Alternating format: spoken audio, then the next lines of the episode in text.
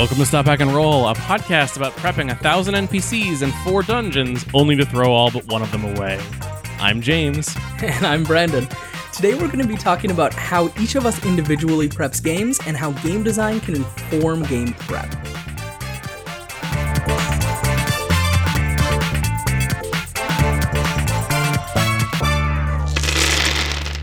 Hey, welcome to our Gen Con Spectacular. We are here Yeah. live in Connecticut. Jen wouldn't. Jen can't. No, I could have. I just didn't want to. Oh yeah, I Jen couldn't. You, you Jen couldn't. Jen. Everything I've said this elsewhere, but everyone who I've talked to about Gen Con has basically said, "Oh, I love Gen Con. I go there, like I go there to see my friends, Mhm. and it all sounds like they're doing it in spite of the actual convention. like maybe if we could all just go together somewhere else It'd be cheaper. and hang out, it would be cheaper and more fun, or at least just as fun. Eh. Uh, and so, And if we went to Nebraska, we could get runzas. So Yeah. those are delicious. Look into them. That's your homework, stop back Um, and roll fans. Instead of doing a game jam, Google runzas. that's great. We're going a little off book. The, the link will be in the show notes. Let's say that. Um, so I think let's just get Stop, chop, this. and roll some Um, runzas. Um, so I think we are. I mean, that that sort of does weirdly transition nicely into our topic, which is that we are going to we're going to talk about something that isn't ex- explicitly game designy, but I think is related to it in a way that I think is interesting. I had a second that I forgot what the what the topic was going to be, and I was like, "What are we going to talk about then?" um, and because I think that the bo- the way that you and I both prep, I think the way that I think here's the thing that I'm going to say. I think that the way that people prep games defines and informs how they write them, and and that I think that thinking about the ways that other people prep games can make you think about ways to design your game so that it can be run by someone who isn't you. I absolutely agree. This is actually really fortuitous timing because I literally last week wrote the section in Pasión de las Pasiones on how to use playsets, which is a game design plus prep combination moment. So, yeah. yeah, yeah. I didn't think of that when we talked about this topic, but Yeah, this is sort of just a, a if you what you should take from this is this is a sly excuse to talk about a thing we've been trying to do for a little while and never really had a good moment, and this seems like the right yeah, moment. we're here at Gen Con. You know, it's the time. if not now, then when? Um, so let's actually say what we're going to talk Okay. about. We, oh, we said We game did, prep. we did. game prep. Game prep. Game prep. We prepped. Um, so a thing that is interesting that, and we're gonna and we're gonna figure out because I actually have not seen the way that you prep games recently. Um, and a thing that I think is very interesting is that over the course of the last maybe two to three years, um, specifically with running and playing around Protean City, you and I, I think, have switched Yeah. uh, the way that we prep a lot. In that you used to be a very, uh, I jokingly used to say you would come into a session with a list of names type GM, and I think that you now do more prep. Yeah. I I mean you say that jokingly, but there were a lot of games we played that I came in with a list of names. When we Yeah. played Dogs in the Vineyard, I came in with a list of names. When we played Urban Shadows, I came in with a list of names. Uh even when we played Masks the first couple times, like off camera, off Mhm. mic. Uh The cameras were still on. cameras were still on, but no audio. yeah, Uh if you'd like those, those are on YouTube channel. James will put a link in the show notes. they're not. They're Uh not. Um, and I used to prep a lot more, like o- almost overbearingly so. And I have become, I, I'm not going to say a, a no prep gamer or a GM because I definitely prep, but I go in, I'm, I go in with a lot less than I used to. yeah, we've both kind of shifted to the middle, I think. hmm Um Yeah, yeah, yeah. I think there was a period where we had totally switched positions, and now we're both, I think, hitting a more middle ground. I don't know. I I never think I hit the like over prep. Uh, the last time I over prepped, like we were going to college, and I was trying to run that game that we were going to have a simultaneous. Oh, you weren't involved in that because we didn't know you then. I then. wasn't involved in that. Yeah. Like when I was going into college, I was going to run like a D&D campaign that you were also playing a separate set of characters that were nobles that was all going to be done on forums and I over prepped that. Maybe that was. I was, was involved in something like that that. may have been post college, actually then. My Yeah, so timeline is maybe I probably wasn't just involved wrong. in You were involved. Um, But I over prepped think I that, was. and that's like the only time in my entire life that I've ever over prepped for running a game. okay, so why don't we talk about um, why don't we talk about how you prep first, if you're ready to do that? sure, yeah.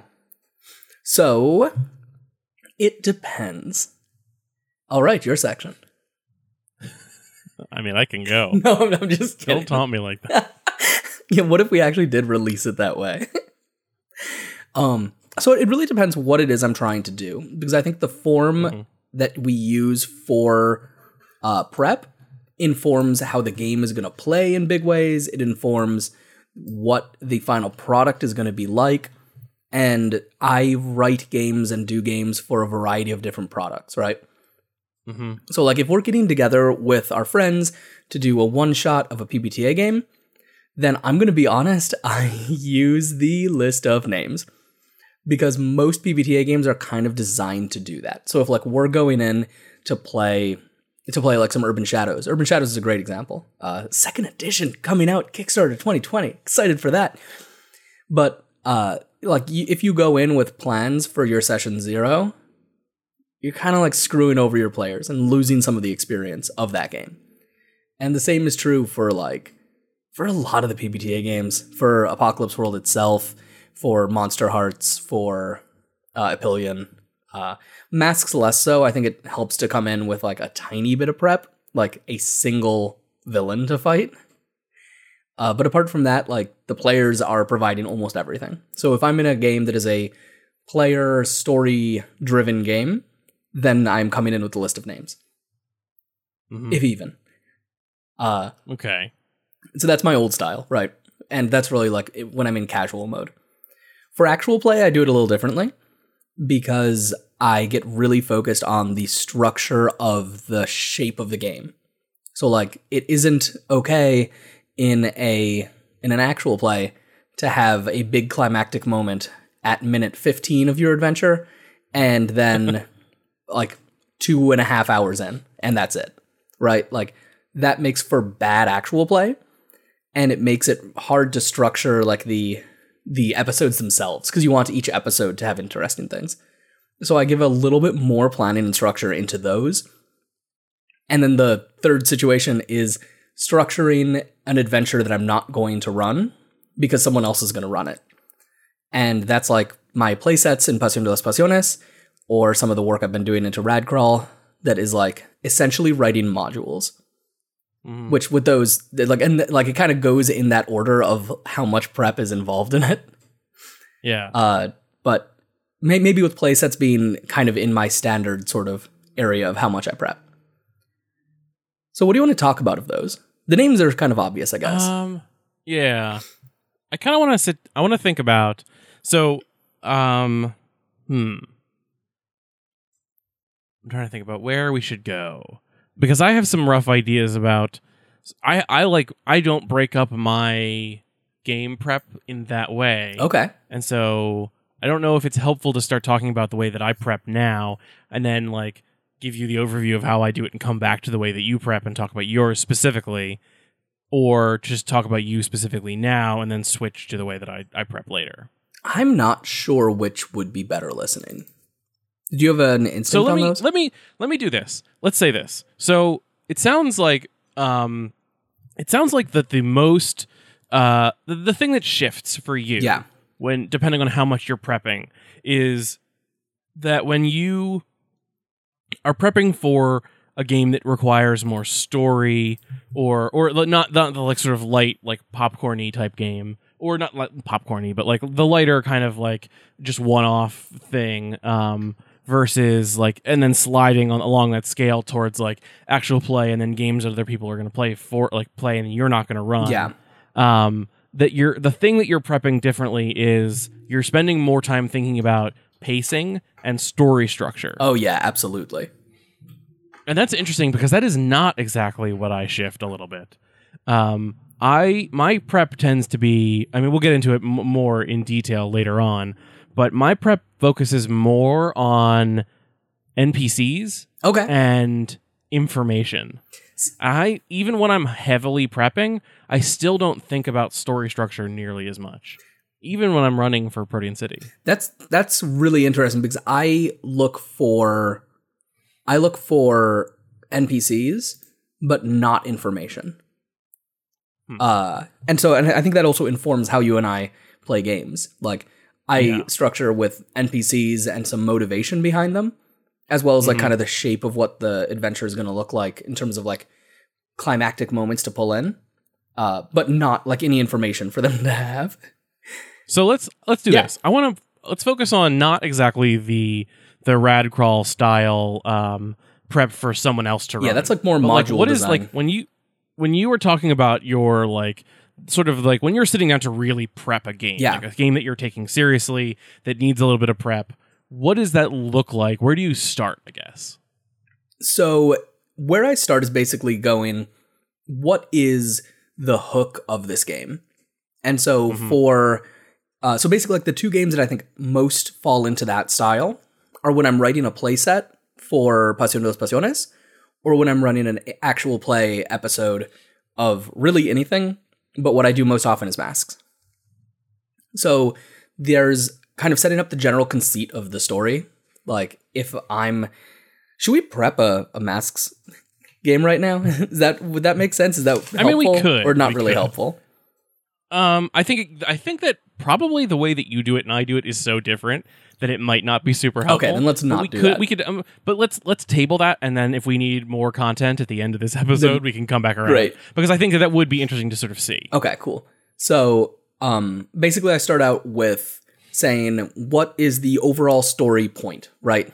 Like sometimes I have a really clear idea because we're trying to do something for the actual play. Like we had a recent episode where we were saying this character needs to end up on Earth. And so we knew that that's kind of the goal of it. So everything had to center around that. And then it was slotting in pieces to make that happen. But more or less, I'm looking at what kind of story it is. Like, is this a story of we fight a bad guy and then there are repercussions? Is this a story of you are trying to track somebody down? Is this a story of big prolonged fight? And basically get that as like a basic description of what's going to happen. Mhm. From there, I start doing NPCs, and that is the biggest thing. Uh, for NPCs, I use the structure from masks for pretty much everything.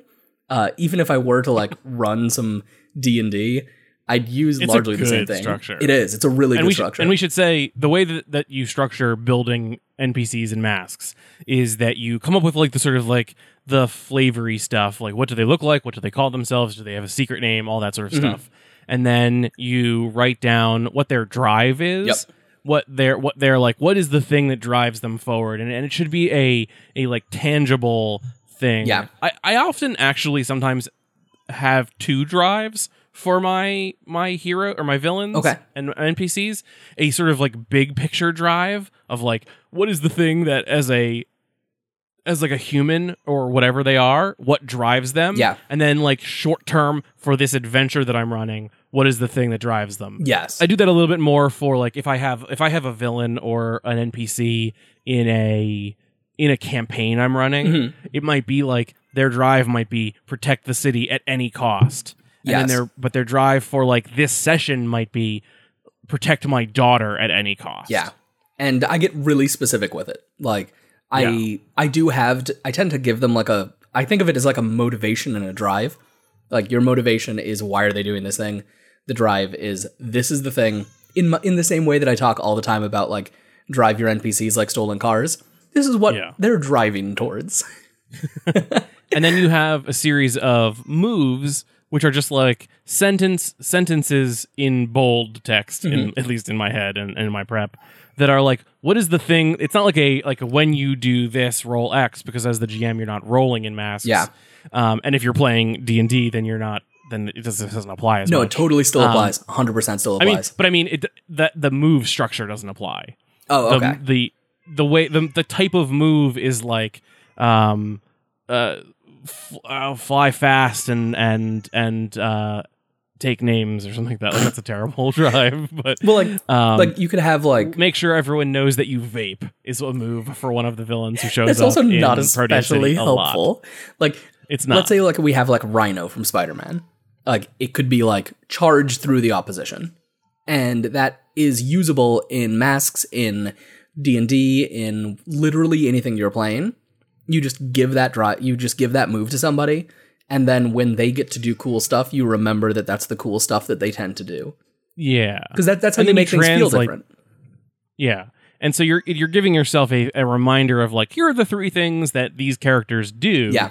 And then if you're and then in if you're in a PBTA game like Masks, then you just describe them doing that. But if you were in a D and D type game, then you would just translate that into the mechanic. Yeah, and like it can be Uh, just flavoring also. Like I I think of like uh kobolds have the move like latch on and start screaming. That they're just like bite and they're like ah and you still are doing your standard D20 roll. It doesn't matter. Like but Yeah, it's, it's a little it's- hint it's a- to you of like when you get stuck, this is what you do because it is the cool thing that this monster does. Yeah. So like some examples of moves that I have for uh, villains in this game that I run. Um, there's a like a, a an ice themed villain Mhm. whose one of his moves is break everything in this brittle world. Yeah, that's great. Um, yeah. Oh, Or like that where's the one. I love? Yeah, I have some really good villain moves. I'm really proud of this campaign that I've been running. There is a uh, a sorcerer villain uh, who one of her moves is like wield power wield powerful magics to tear this world asunder. Um, and I don't know. It just there are little bits of flavor to remind you how to, even if you're not literally doing that thing, to remind you how, Yeah. like with what style or flash to do it. And like like being real, that works for literally any game you're running. Yeah, Like yeah. if you're running if you're running kids on bike, uh give them moves to just all of them on one bike. kids on, kids on one long bike with multiple seats. Don't even worry Yep. about it.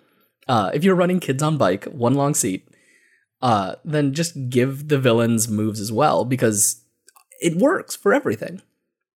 If you're playing GURPS, you should give your villains moves.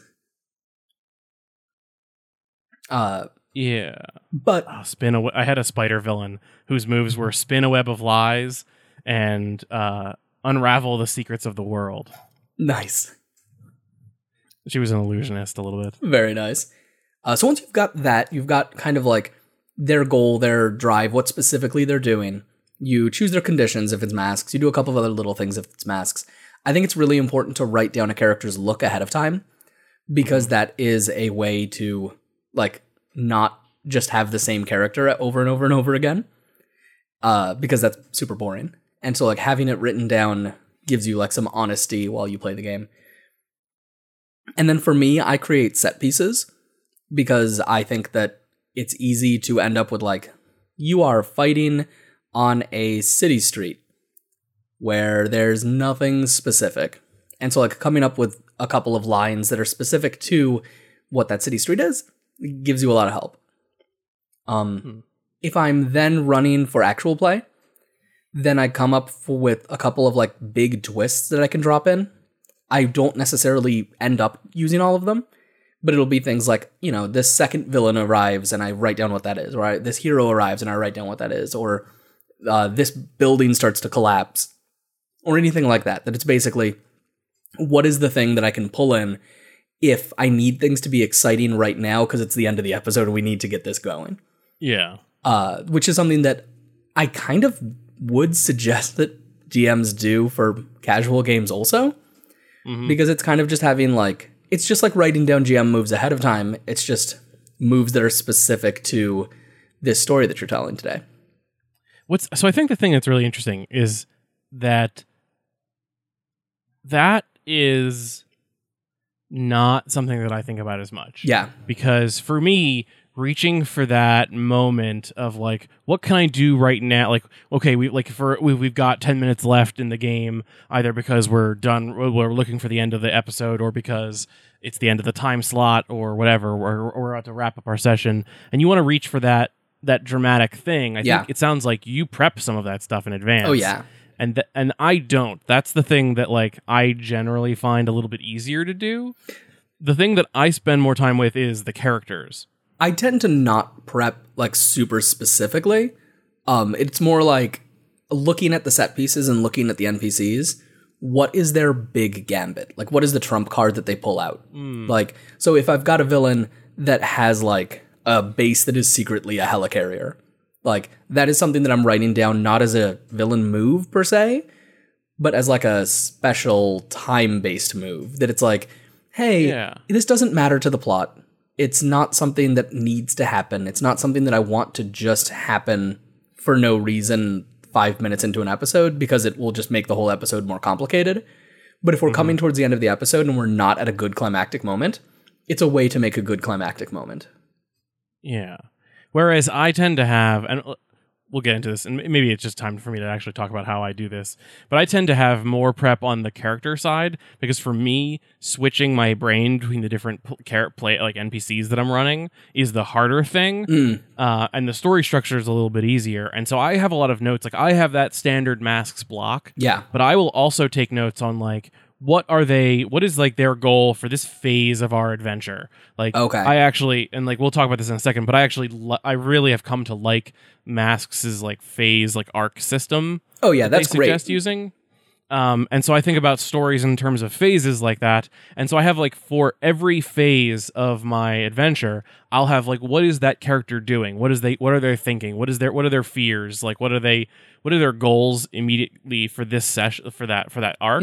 And then before every session, I sit down and I write down the list of every NPC who might show up and I say, what are they doing literally in the moment before the story starts? And what are they going to be trying to do for the next short period of time. Okay. So that whenever I run into them, I know I know what they're doing, I know what they're thinking, I know what they're scared of, Interesting. and and I don't have to improvise that because I I'm I'm terrible at that. And see, for me, I feel like if I do that, then I end up in situations where we connect with an NPC and they're doing something boring or stupid. Um, that like, yeah, I make sure they're not doing anything boring or stupid. well, no, I mean, like, I, this that wasn't me throwing shade on you. That was Yeah. just like, if I'm setting up what an NPC is doing, then for me, I'm not paying enough attention to what the players are doing.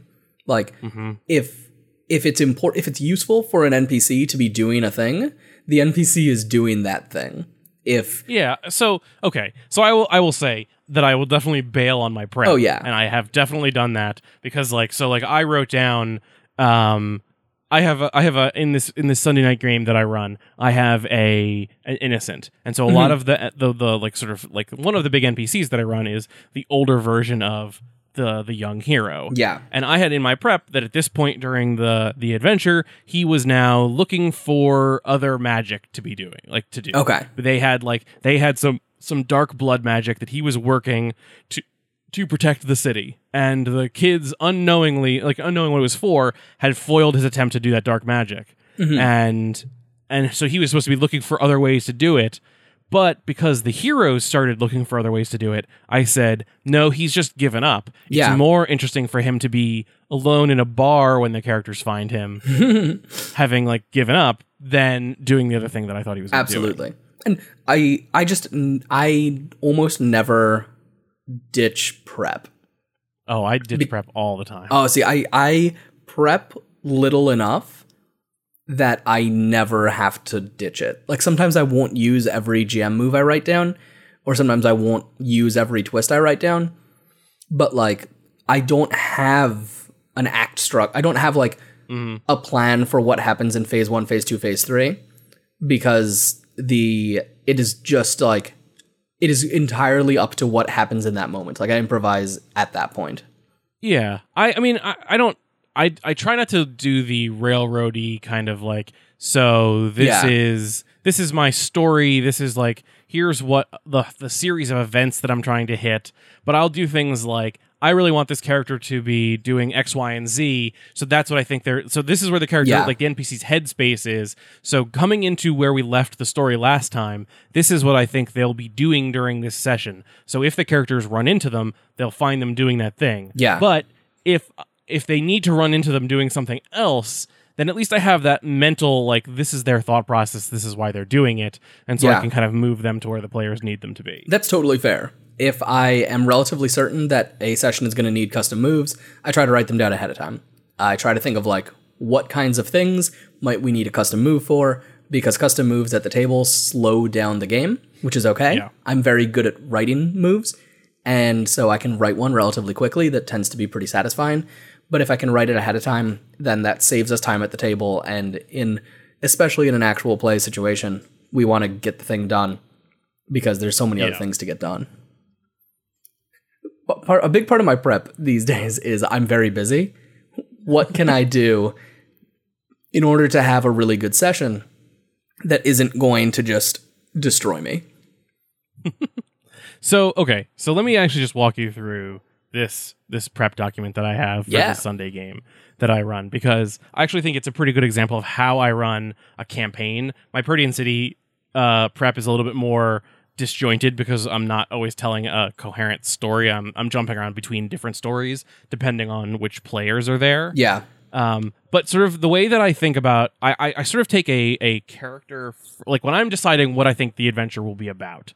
Um, I'm I'm definitely starting with the characters, and like most of my prep documents, the very first thing I see are I create basically one of those NPC drive moves things Yeah. for the players. So I'm writing down their name and their hero name or their whatever their secret name, um, and then a couple lines of description of like what they look like, just so that I remember.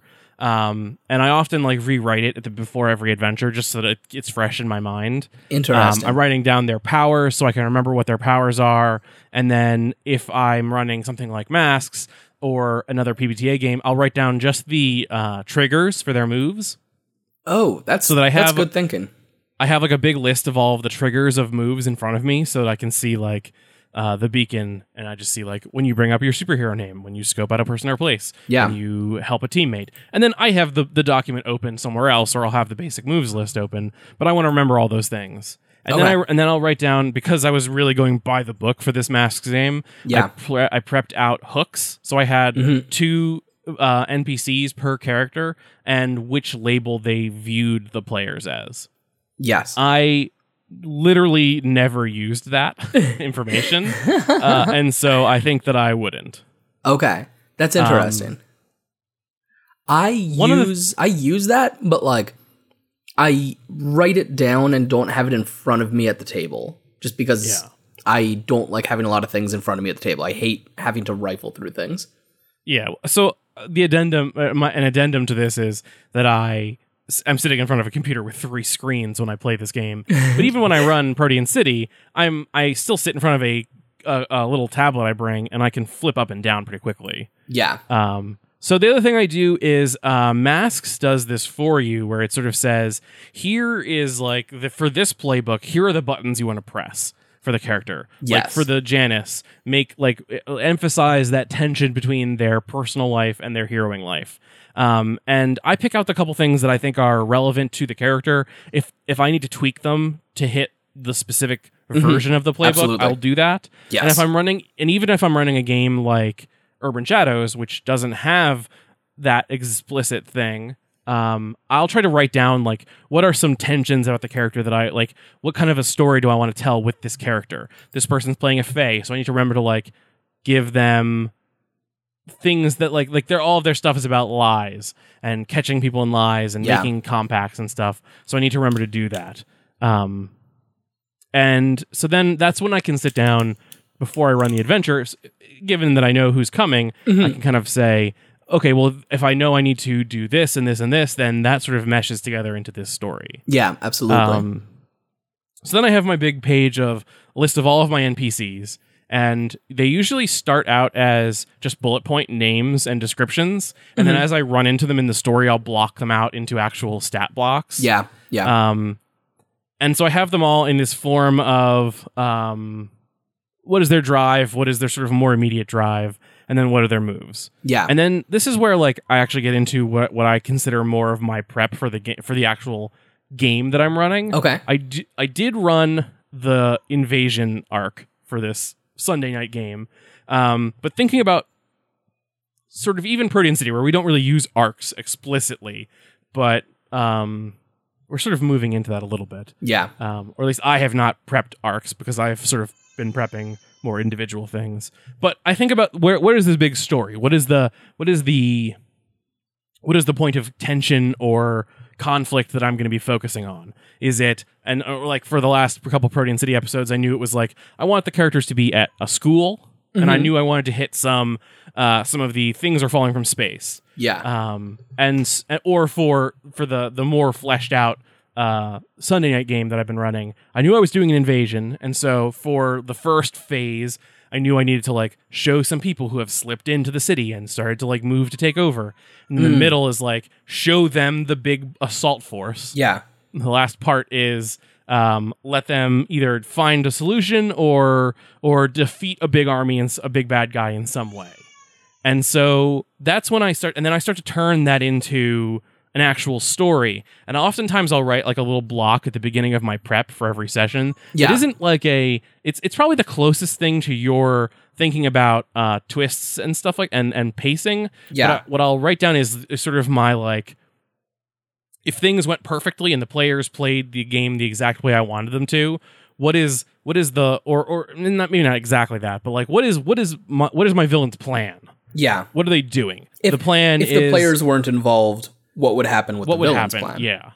And and then that that breaks down and so that becomes my and because so one of the things that I worry about a lot because the thing that I'm not particularly good at when I GM is disseminating information to my players. Okay. The number of times where I've run a session and at the end the players like successfully beat the bad guys but didn't really know what the bad guys were there doing or like missed a key piece of information is pretty high. Okay. And so I have started focusing on that and saying, okay, so I take that like list of like, there's a bad guy. They have mind controlled this other villain who is a lesser Yeah. villain, and they've given them some technology to go rampage around the city, and they're trying to destroy a piece of evidence. Yeah.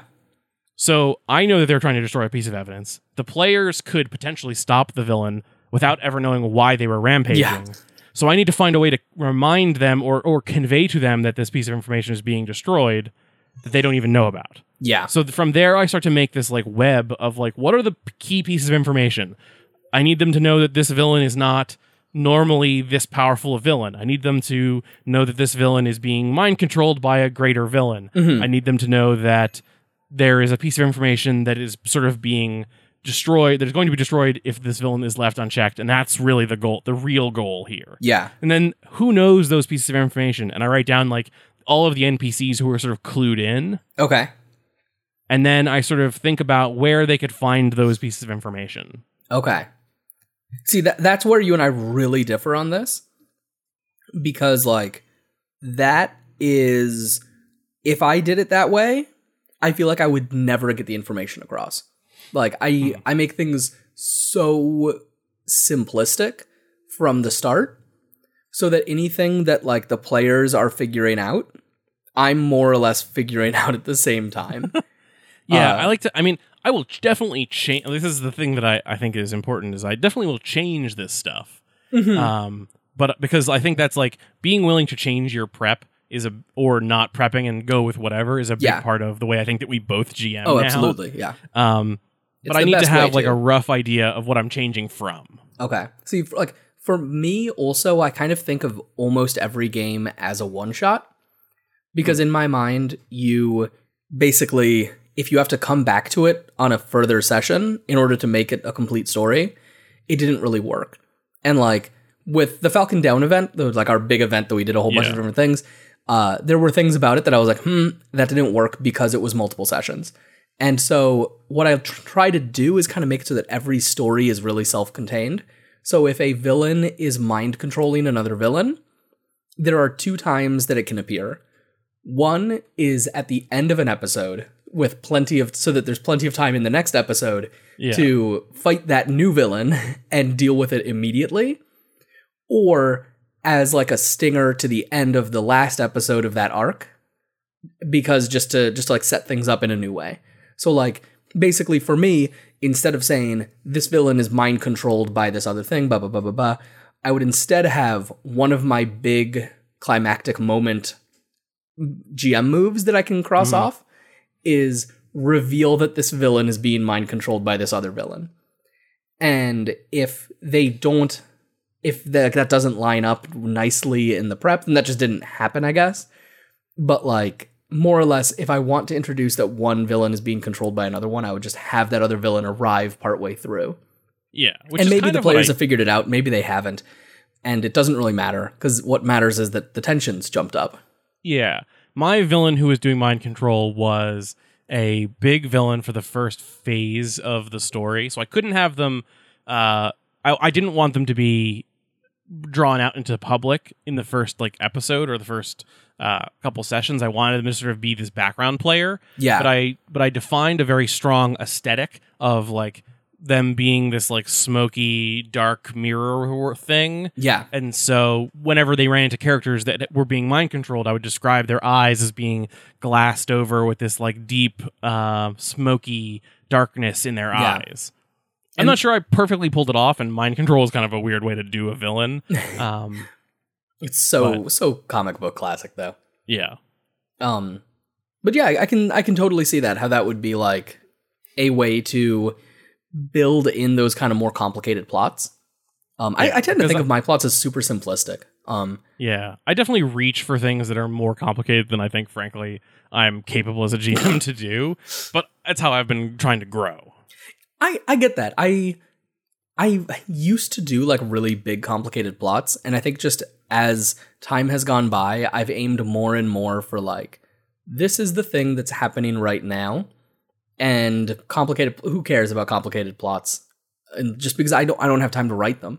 I Yeah. I don't have my villain murder board at home. And so like even if my villain has a murder board, uh I'll reveal that they had one and this was all according to their plan uh later.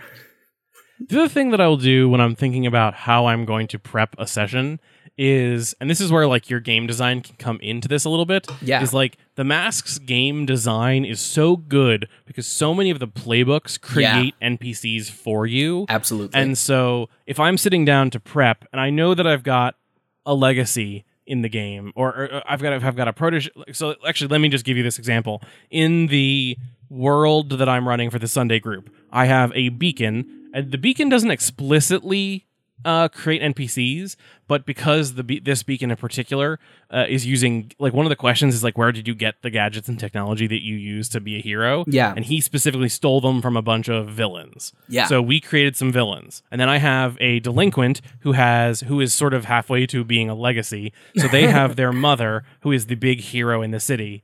Then I have the innocent who has an adult version of their themselves, Yeah. and I have a Janus who has a family. And Mhm. so when I'm looking at the story, I go, okay, well, how can I bring into play this mother character who is going to be the big he- hero in the city, who will show up everywhere every time they're trying to villain or fight villains? yeah. And how can I bring in the innocent, uh, the innocent's adult form, uh, adult version, because they need to be some anti-hero. So they're usually they're going to be like either following the villain or they're going to be causing the villain to do something.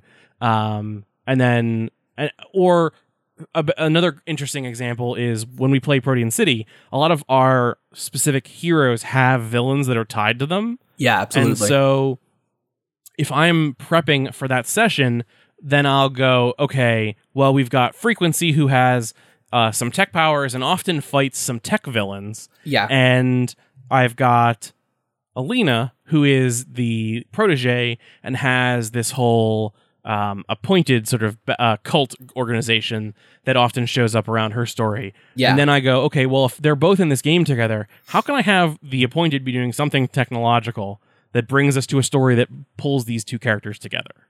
Yeah, yeah, that completely is something that I do as well. Is like looking at what players are in it, and I tend to think of the. Sometimes I'll structure in the NPCs that are relevant to a player ahead of time, uh, but lots of times I'll also basically keep them in my back pocket as like a GM move. That like it's like, hey, I there's a six minus. I'm not sure what to do. We've got a phone call coming in from Adventure Dad to come yell at you. Yeah. Yeah. Uh, and so like I think just having having all those things and having kind of like an awareness of what makes the playbooks work is a big part of making the game work. And that's true for really any game. Just thinking about like what makes this character functional and what can I do to like specifically do things that interest that Yeah, yeah, yeah. Because even going so far back as to like the last time that I really played D and D in Yeah. a serious way when I was in high school. Mhm. Uh, we were playing 3.5, and the Psionics Handbook had just come out, Yeah. and so I made a Psionic character, but my GM didn't have the Psionics Handbook, hmm so they didn't. And so when you're playing a Psionic, at least in 3.5, a huge part of what they do is just fight other Psionics. Yeah, absolutely. And since there were no other Psionics in the game, half of my character was useless. Shadowrun is kind of like the perfect example of how that is important and how a game can structurally fail to make that happen. That like there are three or four different roles that basically exist to do a thing that might not occur in your episode. Like, Yeah. oh, this person exists only in cyberspace. Okay, there better be some cyberspace threats. This character only exists to drive cars. Okay, better make sure there's some car stuff. Like, otherwise, you're sitting in there just keeping the car, just keeping the AC at a comfortable level and uh, changing the radio every couple of seconds. it's where driving your your plot towards your characters um, Yeah. in your prep is like thinking about the characters that are involved in the game and often i'll think about like so in protean city obviously it's like which characters are in the session that time but even Mhm. in my in other games i often think like well i spent a lot of time focusing on this character last game Yeah, so I should not spotlight them nearly as much this game and, and Mhm. focus on this other character who I haven't. And really trying to find like because if your character is playing the character who hack who's like exists in the in the hacker space, yeah, or they're playing the character who drives, they're telling you they're interested in driving and hacking. So give them those things to play with. if you're playing Apocalypse World and you have the driver or the chopper, then you Mhm. need to add more car races. You need Yeah. to add more fights in cars. If you don't have those, they don't necessarily need to happen. It can be a part of your world or not. But when your character chooses what they're going to be playing, they're le- letting you know what interests them. And like even aside from like playbook style games, uh, I guess I'm going to use D and D as an example, which is a playbook style game. But like if someone says, "I want to be a bard that like is all fancy and talks to nobles," and then you only do dungeon crawls, you've basically said to the player, "I do not care what you want to play," and you're not being a fan of the characters. You're being a fan of your story. And I know that's harsh, but sometimes sometimes like GMing is a skill and like that is the kind of thing that is a GM skill that we don't talk about because it's kind of, you know, it's kind of edgy to talk about GM work as a skill.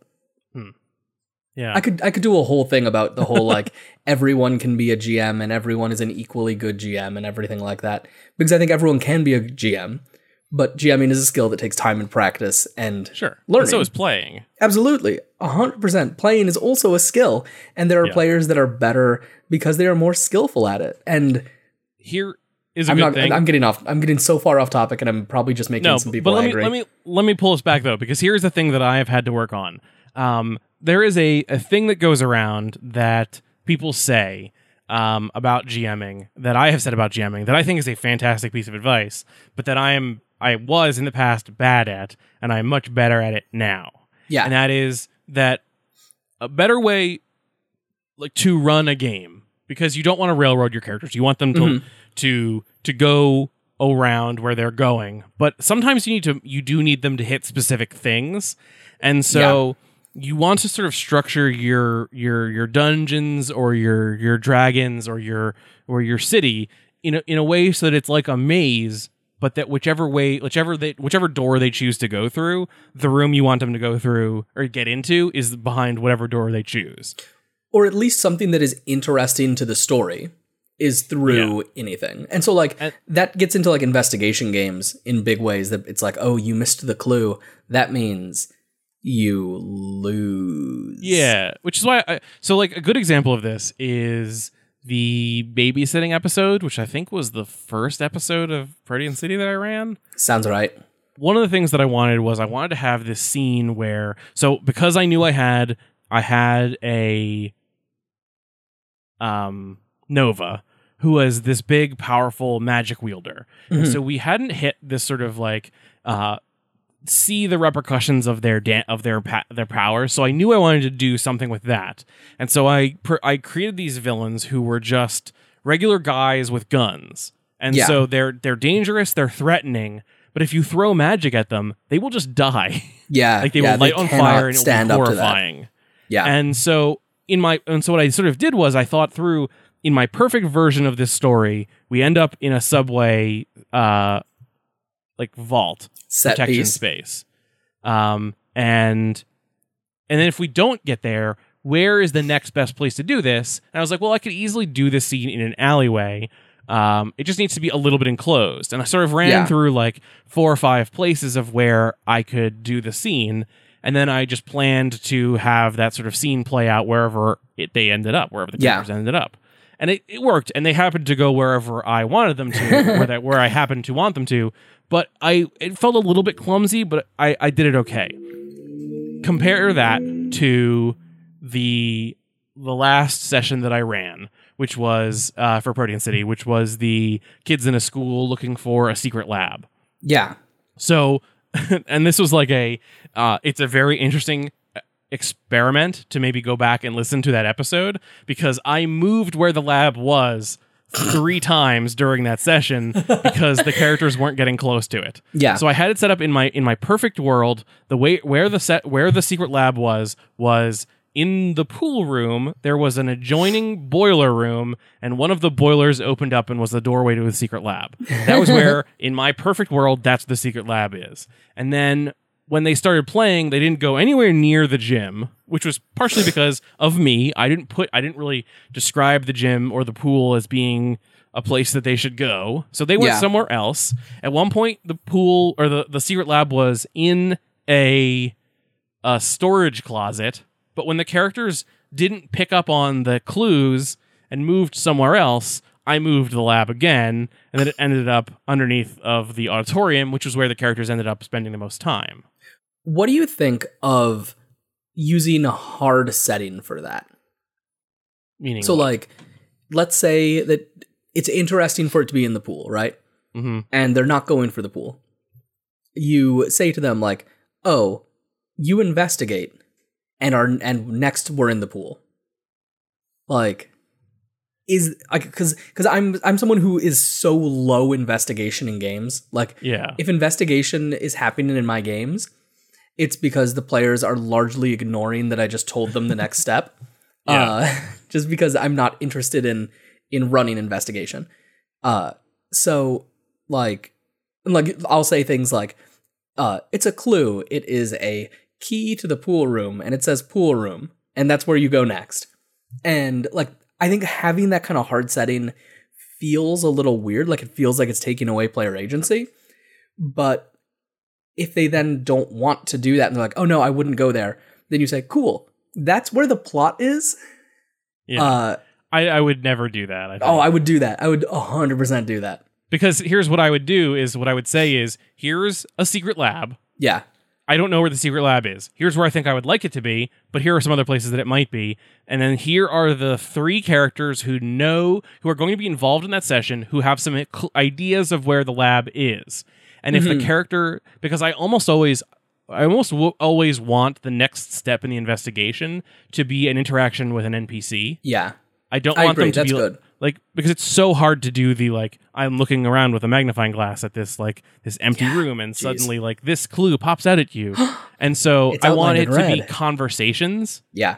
with the players. And so if I know that the the robot who's pretending to be a girl and the the super the ex villain and one other pl- and, then then like the the actual supervillain all have some ideas about where the the the the, the um the the lab is. Yeah. Well then if they follow the robot to the auditorium and because that's where I They'll want the there. because that's where they go, then I put the lab there because they followed that thread. Yeah. But if they are way more interested in exploring the the ex supervillain because they're one of the character's ex boyfriends, well then Yeah. I'll put the lab near them because that's where the characters are. Yeah.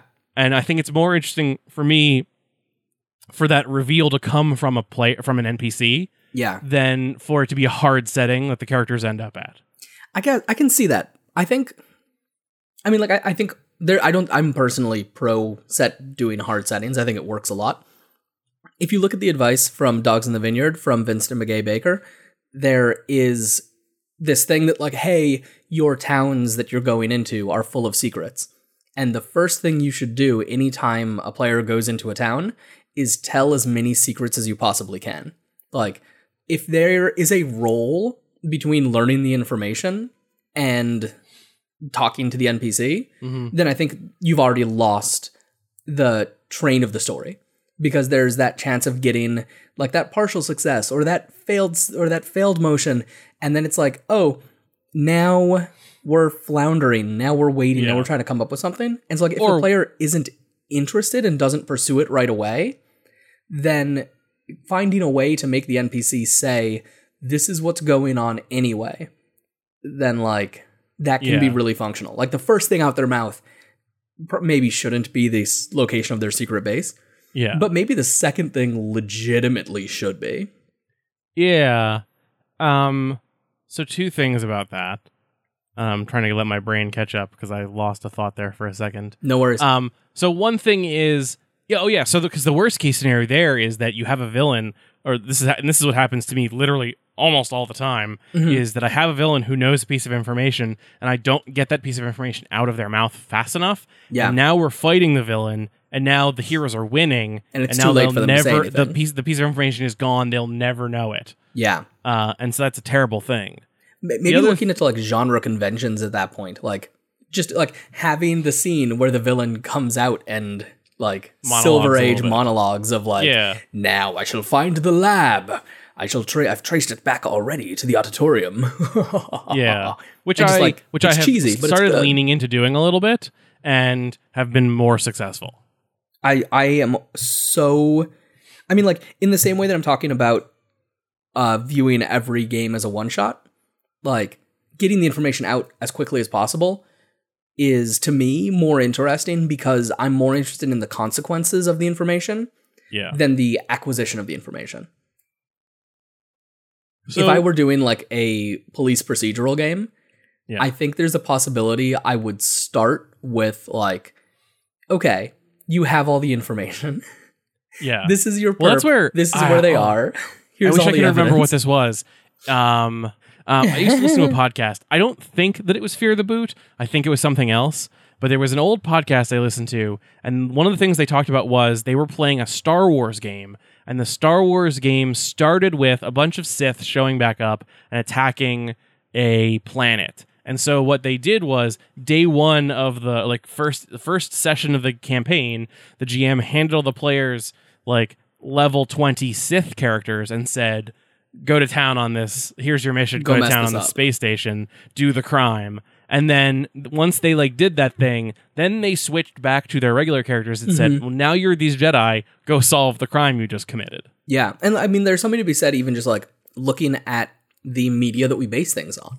Like, you, you know that I'm a huge Claremont fan, and like in the X Men during the Claremont era, you would see like what's going on. You know, Yeah. like low key, what's going on. There'd be some mystery still, but Loki. you'd get Loki. Yeah, you'd Loki. You'd see that it's Loki. Claremont Loki always used Loki. as well we know from the entire Claremont X Men era, Yeah, it was always it's Loki. Loki. Um, actually, you know what's a way better example? Supernatural is a way better example because it's like, oh, I'm turning on this show. I see the monster. I know what's happening. I see what the monster does and how it does it, and then we do a show. So that Yeah. like, and like saying that to your players is like really good. I want to start doing. We actually have um.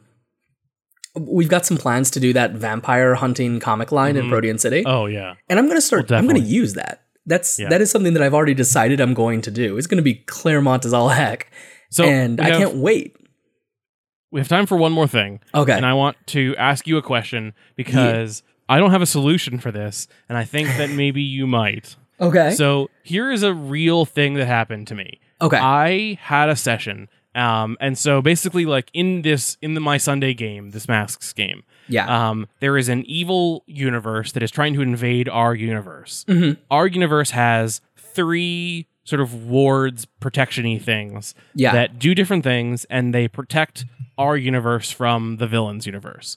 The session starts like the whole game started with one of those three things being undone because it was Okay. the dark magic that the characters prevented hap from happening in their how did we come together before the game started session. okay. So I, the GM, know the G- the players don't know any of this yet, but they know. But from the very first session, I know that one of these three barriers that protects our world is gone.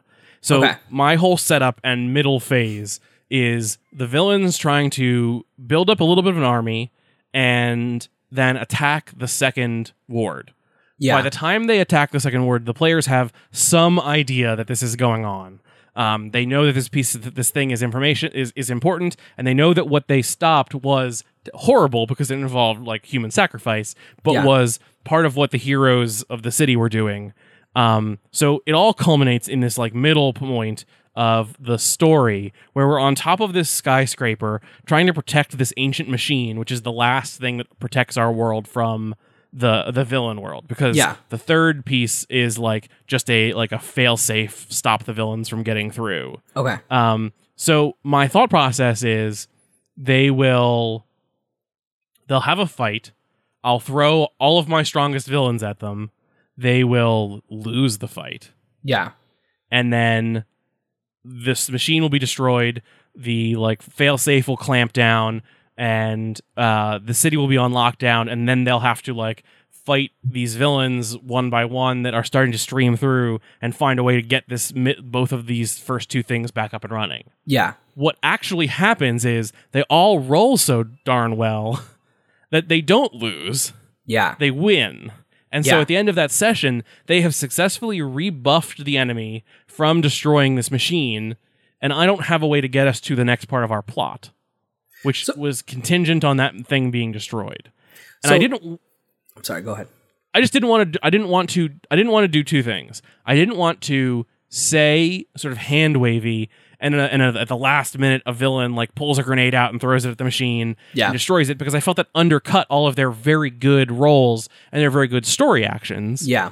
And I didn't want to then next session have the villains attack again Yeah. because 'cause that that's felt boring. again like I'm undercutting this big victory you had. Yeah. And so I had to really, f- I floundered a little bit. And eventually I found another good way to do the story. Um, but I don't, I'm just kind of curious how you would handle something like that, where you Yeah. have sort of this like hard set piece that you want to have hap- like a, an event that you think needs to happen to move the story forward, but it's looking like the players aren't going to like basically let that happen because they're all too damn good. So here's what I would do. Um, this is why prep between sessions is so useful, right? Um, is because you can then go and say like, how do I structure this so it is specifically and interestingly different. So I would immediately go, what were factors that helped them to win? And then have the villains go after those factors specifically. So, like, maybe they get this, and then the villains go and attack known heroes that are related in some way to your PCs. And so they like suddenly your protege's mentor is in the back of a truck being driven away from the city. Uh and suddenly there's a villain trying to blow up the apartment complex that your Janus lives in. And like as those things happen, you start floating the idea that this is all a distraction. Mm-hmm. And then you have an interesting plot line because you have the characters making the decision of do I save the people that are important to me or do I go save the city? Yeah. And if they decide to save the city, then like, hey, they won, right? And there's negative consequences.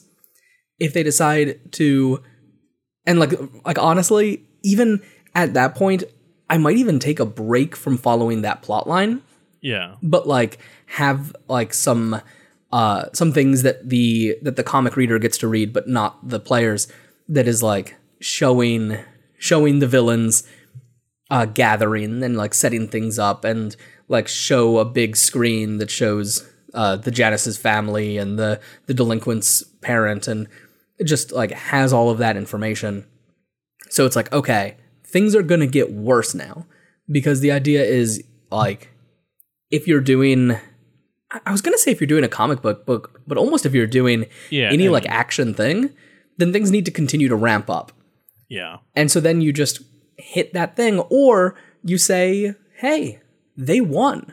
And you bring in some adult heroes to be like, hey, you did it. We're super proud of you. And then you say, and here's your next set of expectations.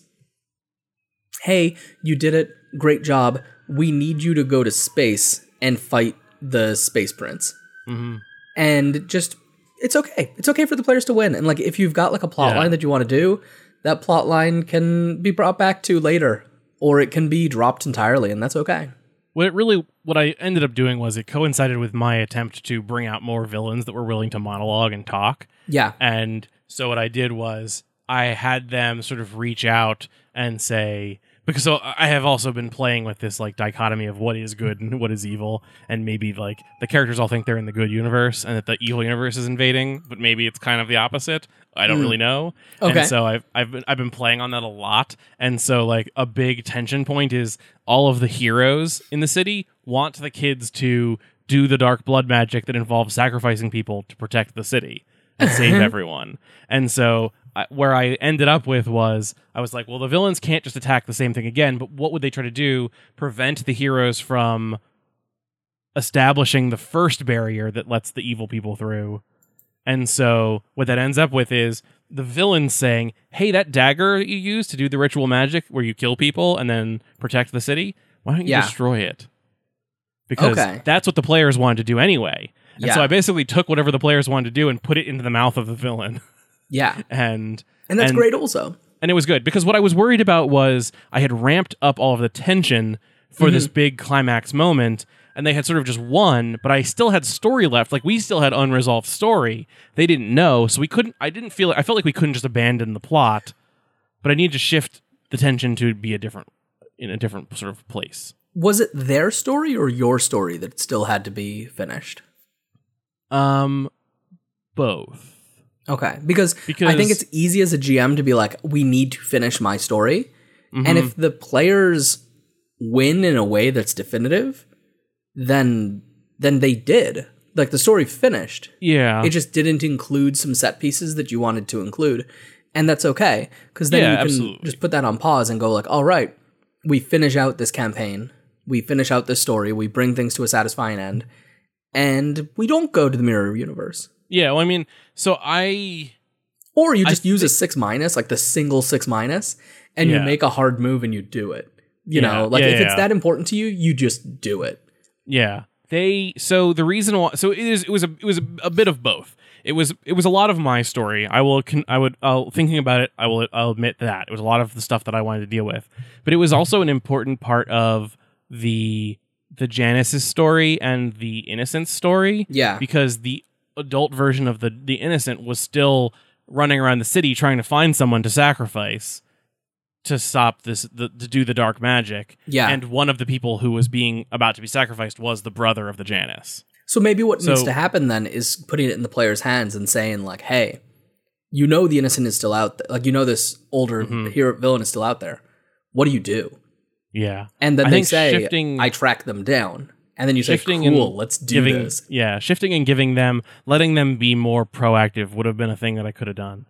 Now that said, I hate setting up games of masks specifically that the players are in charge of it. Yeah. But I don't. so Yeah. That's just GMing style stuff. and I think that brings us around towards the end of our episode. I think so. I think Um, that we, we've we've definitely. I think we should come back on investigative games at some point, um, because we touched on that a little bit, and how to design a game well that lets you do investigation. yeah. Maybe that's not even a thing. Maybe that's a game. Maybe that's a, that's an episode that I go find someone else to be in because I don't know if you are super interested in telling be- investigative games. Yeah, I'll just be but- grumpy the whole time. Um, but uh, especially when we get closer to the like urban shadows, that's my like that's my jam. I like investigative urban fic- fantasy. So anyway, that's that. Um, let us Oh, know. I just I just realized I should maybe say with Pasión de las Pasiones, the way I handle prep for it is you have a playset ahead of time Mm-hmm. that gets everybody on the same page, and you don't need to prep anything as a GM. yeah, Yeah.